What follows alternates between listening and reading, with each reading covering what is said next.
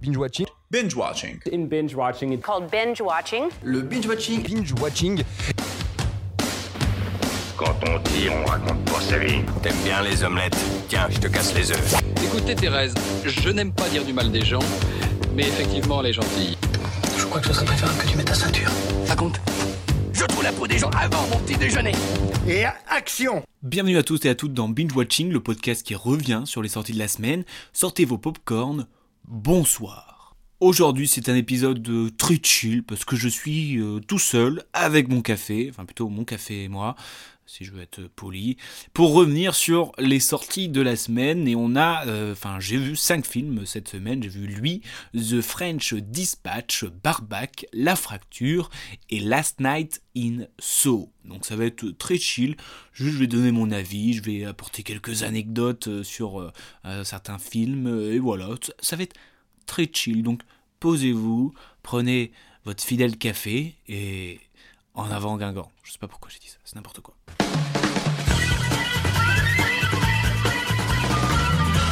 Et j'ai envie de commencer euh, cet épisode par le film d'un réalisateur que j'apprécie énormément, si ce n'est pas celui que j'apprécie le plus, c'est The French Dispatch de Wes Anderson.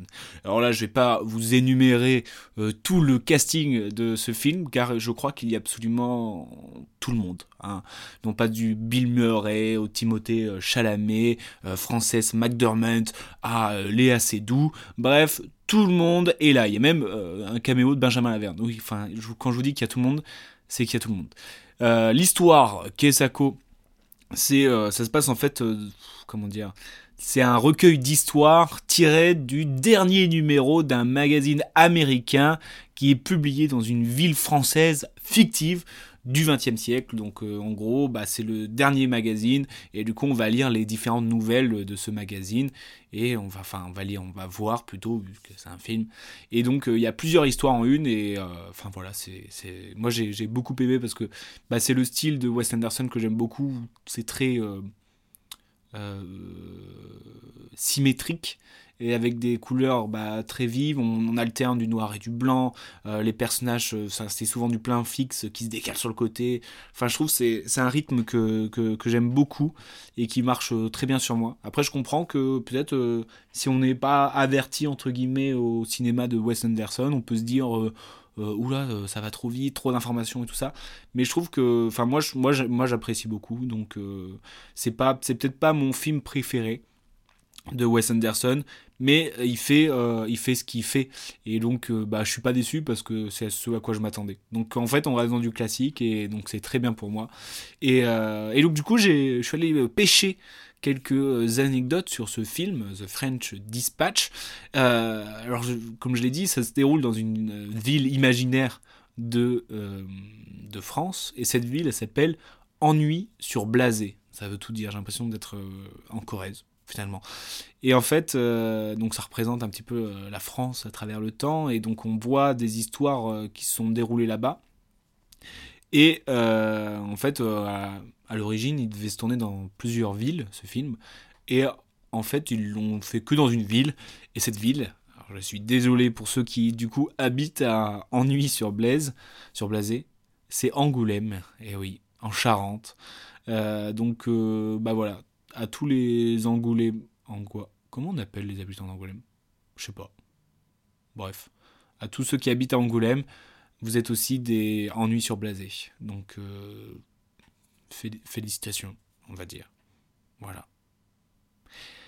French Dispatch est le dixième long métrage réalisé par l'atypique Wes Anderson et il a été conçu pour un budget à 25 millions de dollars. Alors à titre de comparaison, euh, euh, La vie aquatique, il en a coûté 50, euh, Fantastic Mr. Fox 40 et Le Grand Budapest Hotel, le peut-être le plus connu de Wes Anderson, 25, donc tout autant. mais je me dis, enfin, le, salaire des acteurs, à mon avis, ils disent Ouais, bah, t'es pas obligé de me payer de ouf parce que j'ai envie de jouer, quoi. Parce que, enfin, arriver à caler euh, toutes ces personnes avec un budget de 25 millions, sans compter tous les décors et tout ça, je pense qu'il y a des petites ristournes euh, des familles, si vous voyez euh, ce que je veux dire. Parce que, franchement, Enfin, je sais pas combien ça coûterait en vrai si tout le monde demandait le plein, quoi. Il, a eu, il a eu recours à une petite méthode pour préparer ses acteurs, Wes Anderson.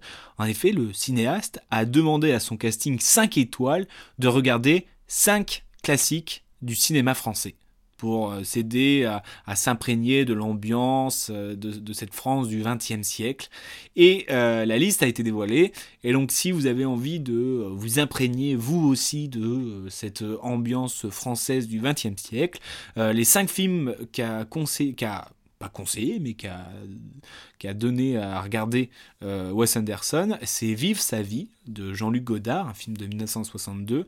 On a aussi Les Diaboliques d'Henri-Georges Clouzot en 1955, Qui des Orfèvres de Clouzot également en 1947, Le Plaisir de Max Ophuls 1952 et enfin Les 400 coups de François Truffaut. Euh, ce dernier étant pour Wes Anderson l'un des meilleurs films jamais réalisés et celui qui lui a donné le goût de la mise en scène. Rien que ça. Donc si vous avez envie de vous imprégner, n'hésitez pas à aller euh, checker ces cinq films. Parce qu'il faut savoir qu'il a, un, lien très étroit avec la France, parce que je crois qu'il vit en France, Wes Anderson.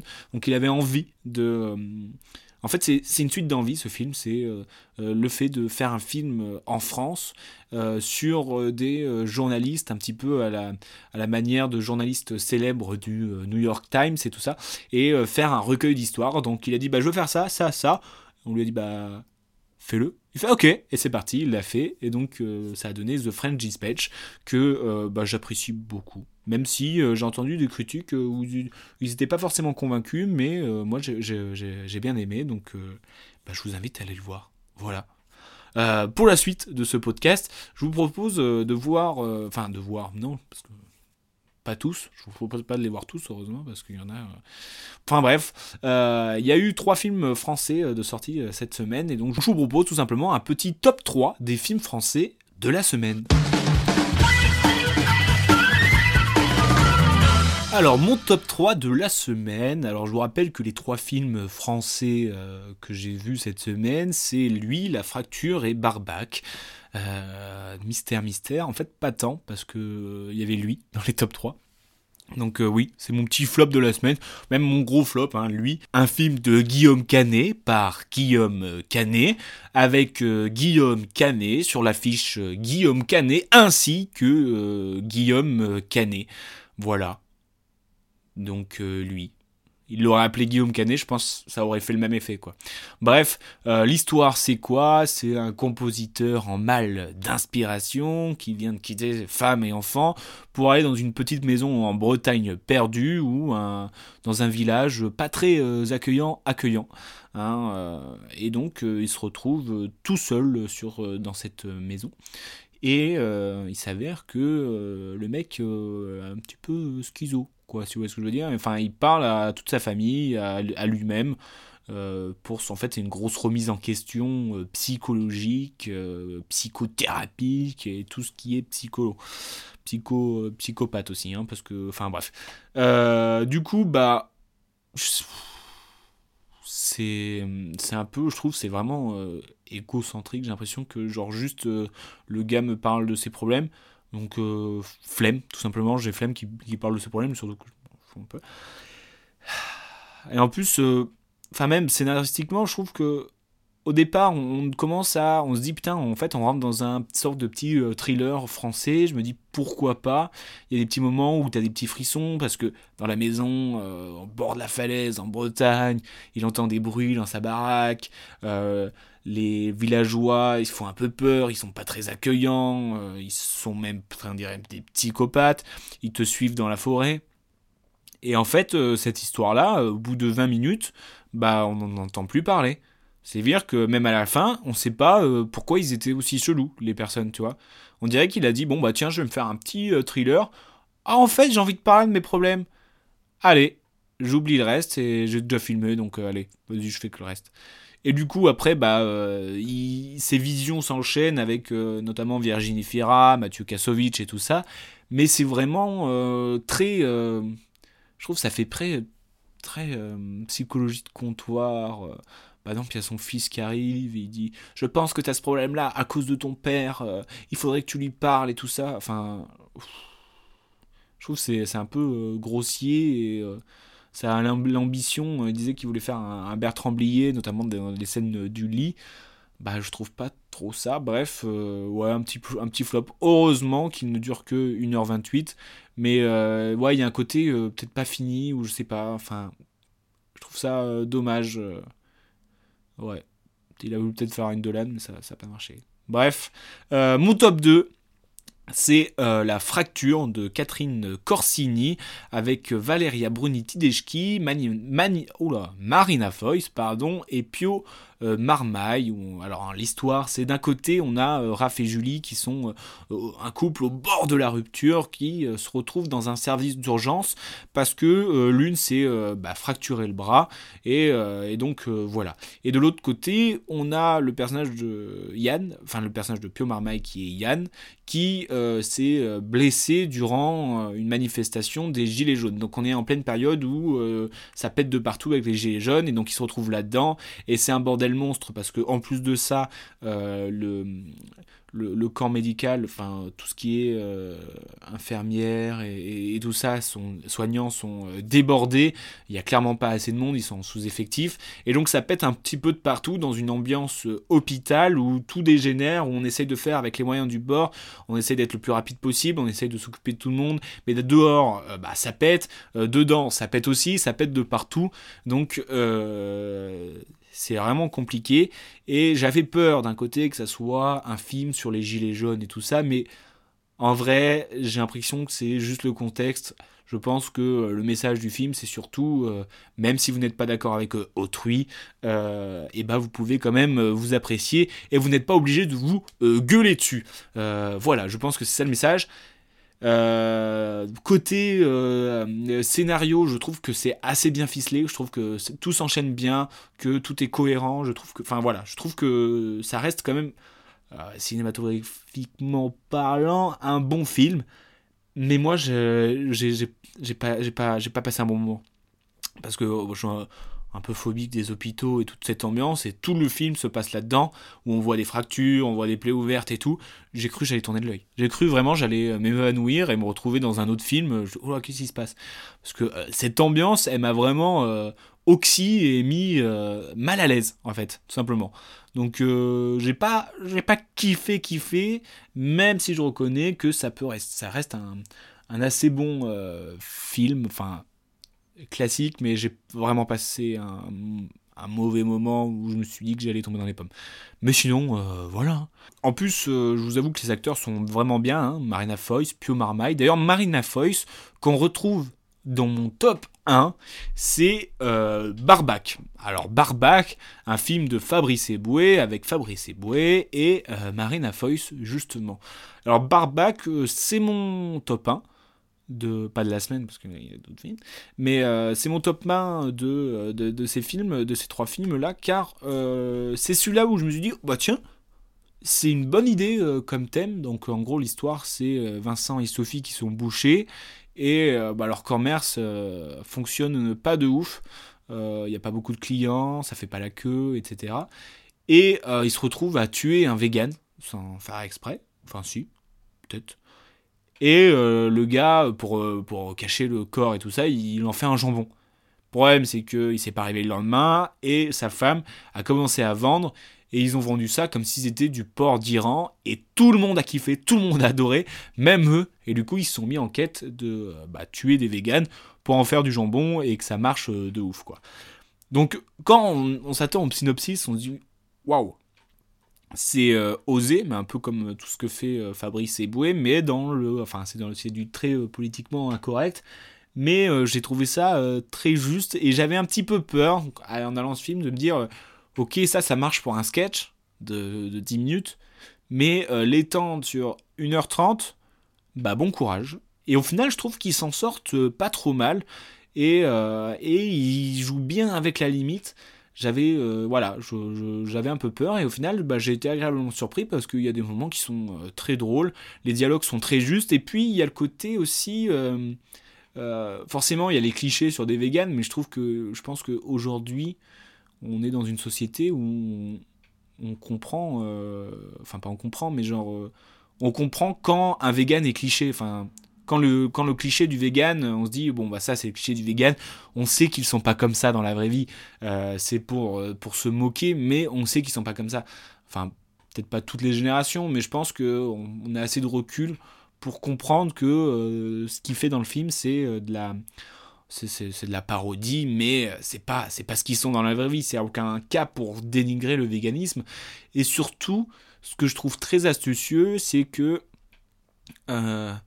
c'est un film où on tue des véganes, mais je trouve que le message est quand même euh, contre tout ce qui est maltraitance animale, qui est pour euh, le, réduire sa viande, pour enfin, toute la, condition animale. Je trouve que tout en attaquant euh, les véganes parodiquement, eh ben, on attaque les viandards, si vous voyez ce que je veux dire. Parce que, en fait, il y a des, dialogues qui sont très justes en mode bah, par exemple, euh, comparer euh, l'humain à, euh, à, un, animal, finalement. Par exemple, il va dire Ah, il était dur à tuer, il était trop mignon et tout ça, c'était compliqué, voilà. Et en fait, ils se mettent à parler d'humain comme s'ils se mettaient à parler de, de porc. Et donc, ça, ça, on se rend compte, enfin, pas on se rend compte, mais on se dit Bah, en fait, c'est pareil. Et donc, je trouve le message est très juste, un petit peu. Euh, comme ça, ça me fait penser à un livre dont j'ai perdu le nom. Et j'ai retrouvé le nom, je suis allé fouiller dans la bibliothèque, et ça s'appelle euh, Défaite des maîtres et possesseurs, un film... Euh, un film, je suis trop habitué, de, un livre de Vincent Message, et en gros ce sont des, je vous le conseille parce que c'est vraiment bien fait, ce sont des, des extraterrestres qui qui ont envahi la Terre et euh, ils ont euh, décidé de, euh, de prendre les humains comme nous, on s'occupe des animaux. C'est-à-dire qu'il y en a, ça va être des humains de compagnie, d'autres de travail, d'autres pour faire de la viande parce que ça se mange. Et donc du coup, en fait, on prend tout le schéma inverse où bah, on suit un extraterrestre qui est, on va dire, comme nous, préoccupé par la maltraitance animale, sauf que la maltraitance animale, bah, l'animal dedans, c'est l'humain dedans. Donc euh, je trouve que c'est bien fait et ça me fait légèrement penser à ça. Bon, après, c'est pas euh, euh, poussé jusque dans ce livre, mais dans l'idée, je trouve que c'est astucieux parce que on va critiquer un petit peu tout le monde. Et donc c'est bien fait. Voilà, donc je vous le conseille, c'est c'est ma petite surprise. Voilà, donc j'étais agréablement surpris. je vous propose, pour finir ce podcast, le dernier film, euh, celui dont je m'attendais peut-être le moins, et au final j'étais waouh, mais c'est trop bien. C'est le film euh, d'Edgar White, Last Night in Soho. Donc c'est le dernier film d'Edgar euh, White avec Thomasine McKenzie, Anna Taylor-Joy ou encore Matt Smith. Alors l'histoire m'a fait plaisir car je l'ai trouvé très original. Je me dis bon, c'est bien, c'est pas con, c'est bien pensé. En gros, ça met euh, l'histoire euh, d'une jeune anglaise qui s'en va à la capitale pour faire des études de, mode euh, et elle se retrouve dans une maison parce qu'elle était dans un dans un sort de dortoir et elle aimait pas donc elle est partie dans une maison. Enfin, elle louait une maison. Enfin bref, le détail, le détail inutile. Et lors de son rêve, elle se retrouve propulsée dans les années 60 où elle suit euh, une autre jeune femme euh, qui veut percer dans, euh, dans la musique et qui se fait avoir par les mains d'un Mac. Et chaque nuit, elle se retrouve à faire ses rêves qui sont un peu trop réels. Et, et au début, elle kiffe parce qu'elle se retrouve à aller dans les années 60 et tout ça. Et en fait, elle assiste à un meurtre. Et donc, 60 ans plus tard, elle veut résoudre ce meurtre qu'elle voit, mais à travers des visions. Donc forcément, euh, elle n'est pas forcément euh, prise au premier degré et tout ça. Et donc euh, c'est ce mélange entre la réalité, le rêve, le passé le futur qui est très bien fait. Et puis les musiques, franchement, chamées. Enfin, je sais pas si vous avez déjà vu Baby Driver. le, film où il conduit avec sa musique et tout ça. Et bah c'est euh, de Edgar White aussi qui est très, euh, je trouve, qui est très musique comme ça. Et donc ça donne des, c'est une ambiance aussi euh, londonienne avec des couleurs un petit peu fantasques. Et donc ça, on voyage dans le temps dans l'espace, dans le futur, et, tu vois, et je trouve que c'est très bien amené, on comprend assez bien, il y a des twists qui sont, qui sont pas mal faits, et donc c'est un, un, très bon policier, je trouve, et ça m'a fait très plaisir, très plaisir de voir ça, parce que c'est le genre de, de, film que tu dis, c'est un genre, oh c'est une petite pépite, gratos comme ça, allez, pépite, donc je vous le conseille vraiment. en plus, en plus, euh, c'est pas forcément. Enfin, si. Euh, Egard White euh, est un très grand cinéphile, donc on peut voir plein de références. Je trouve c'est c'est très millimétré ce qu'il fait. Il y a des fois où, genre, juste en fait, la, la, meuf du, du futur se voit dans le miroir du passé. Je, vous allez me dire, mais qu'est-ce que c'est que ce film? Bref, je, peux vous inviter qu'à le voir. Et j'aimerais finir parce que, en fait, je vous conseille une liste euh, je ne sais pas si vous aimez les listes, mais en gros, euh, Edgar White, justement, a fait une liste de ses euh, films favoris. Et cette liste pas, ne fait pas moins de 1000 films. Il a, il a un film, ça s'appelle. la liste, c'est Edgar White 1000. Enfin, 1000. je sais plus comment on dit 1000. Favorite movie. Et donc, sur ce. Je, je, je, vous mettrai le lien. Sur mubi.com. Euh, et ben il y a la liste des 1000 films qu'il euh, ses préférés films tu vois. et donc c'est pas un, top mais c'est euh, pour les 100 ans du cinéma qui était je sais plus c'était il y a deux ans je crois que c'était en 2020 il a classé chronologiquement ses 1000 films préférés alors 1000 ça fait quand même beaucoup parce que ça va de, de, de, de, 1920 avec le cabinet du docteur Caligari, Nosferatu le vampire, monte là-dessus dans les années 1920, jusqu'à 2020. bah, si vous êtes en, en quête de, de, de, voir un cinéma que vous forcément vous ne regarderez pas, ou de vieux films et que vous ne savez pas quoi regarder, et bah cette liste, euh, bah, elle est pas mal, parce que euh, il y en a beaucoup, il y en a euh, pour tous les goûts, et il y a le Edgar Wright approved, entre guillemets, donc c'est peut-être un, gage de qualité, et puis ça peut bah, vous dire, bah ça j'aime, ça j'aime pas, et voir ce qui se fait dans les années, dans les années 20, dans les années 30, des genres de films que de nous-mêmes, on n'irait pas forcément voir. Et donc ça peut être intéressant aussi de voir cette évolution dans le cinéma et donc, c'est, euh, je trouve c'est très intéressant comme liste. Et, comme liste, et donc, euh, si un soir vous ne savez pas quoi regarder, vous pouvez taper au hasard dans cette liste et euh, ça, il y a de fortes chances que ça soit un film intéressant à regarder. Voilà, bah écoutez, je crois que binge watching de ce mercredi est terminé.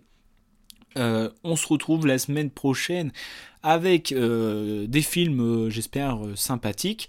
Qu'est-ce qu'on a? Je crois qu'on a Albatros, d'ailleurs je l'ai vu en avant-première, donc j'ai hâte de vous en parler.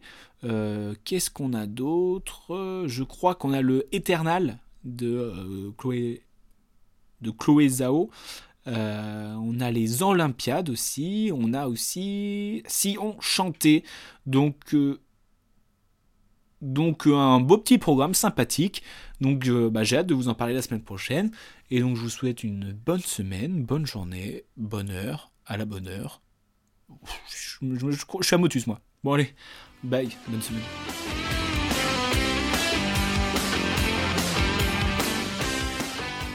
Je respecte ton avis, mais en tout cas, c'est pas le mien, donc c'est pas le bon, tu vois ce que je veux dire.